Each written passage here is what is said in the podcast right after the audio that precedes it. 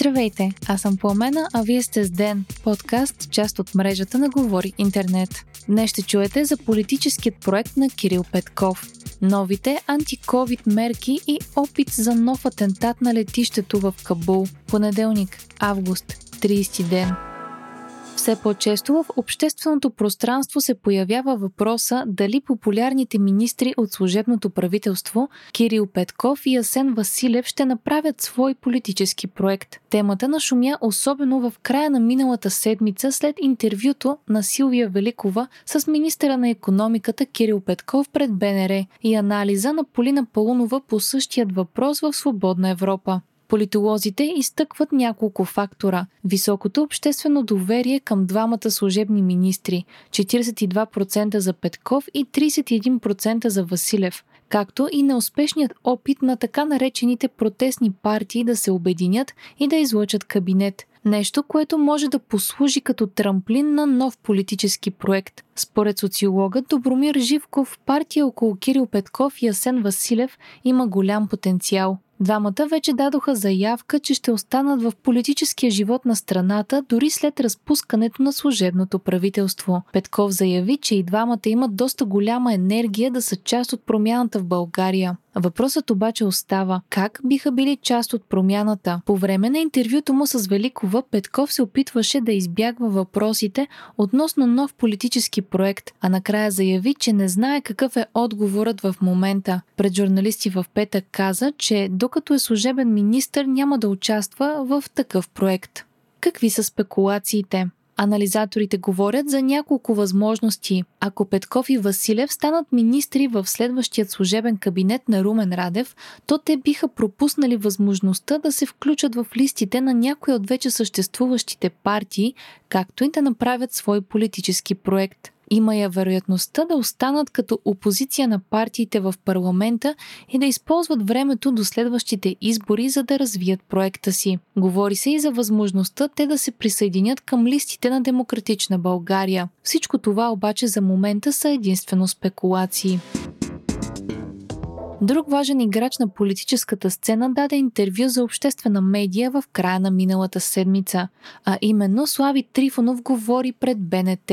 По време на интервюто лидерът на има такъв народ отрече зад партията му да стои ДПС. По негови думи, зад има такъв народ са само избирателите й и Трифонов. Слави коментира отношенията си с лидерите на Демократична България и изправи се БГ ние идваме, като отново отрече вината за неуспешният опит за съставяне на кабинет да е на има такъв народ. Трифонов коментира и промяната в отношенията на партията си спрямо Кирил Петков. Припомняме, че от има такъв народ първо казаха, че са искали Петков да е част от техният проекто кабинет, а след това открито го критикуваха в парламента и повдигнаха въпроса за двойното му гражданство. Според Трифонов, Петков сам е поискал да е част от кабинета им, но след това са прекъснали тези разговори, защото министъра на економиката ги е водил с ултимативен тон. Петков коментира изказването на Трифонов, като по негови думи член на има такъв народ е дошъл при него с покана да се срещне с Тошко Йорданов,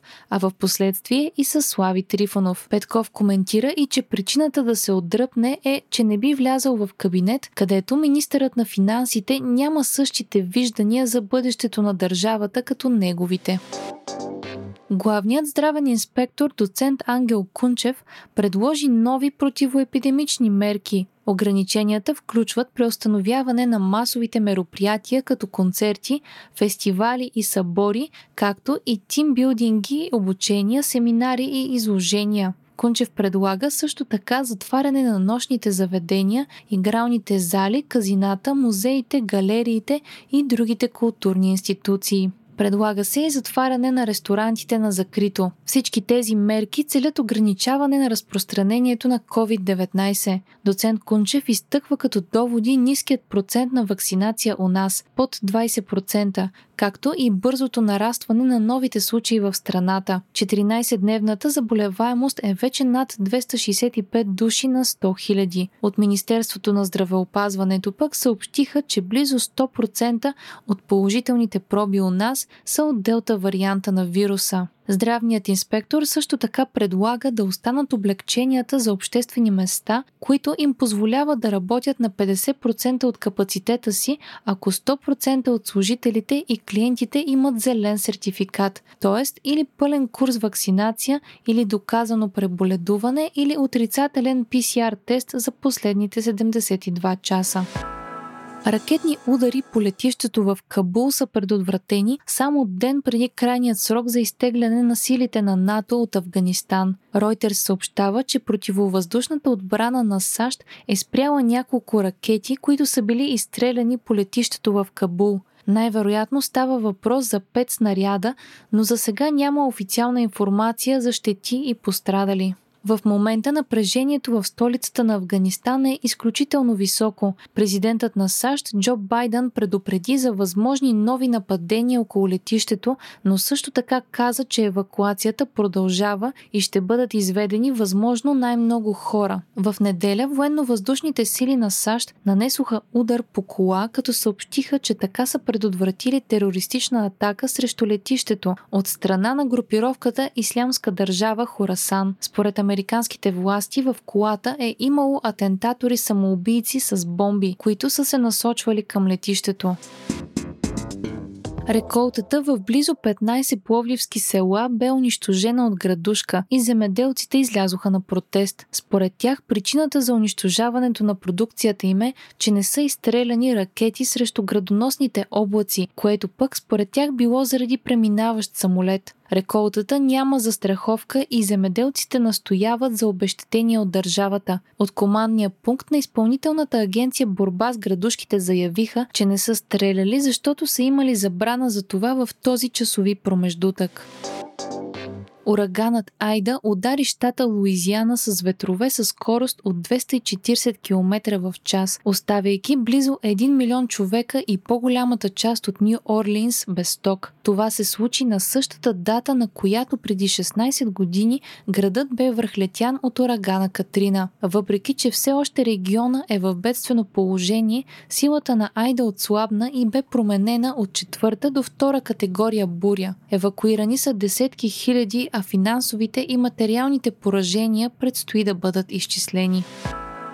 Вие слушахте подкаста Ден, част от мрежата на Говори Интернет. Епизода подготвихме Пламена Крумова Петкова и Димитър Панайотов, а аудиомонтажа направи Антон Велев. Ден е независима медия, която разчита на вас, слушателите си. Можете да ни подкрепите, като станете наш патрон в patreon.com Говори Интернет и изберете опцията Денник. Срещу 5 долара на месец ни помагате да станем по-добри и получавате достъп до нас и до цялата общност на Говори Интернет в Дискорд. Не изпускайте епизод на ден. Абонирайте се в Spotify, Apple iTunes или някое от другите подкаст приложения, които използвате.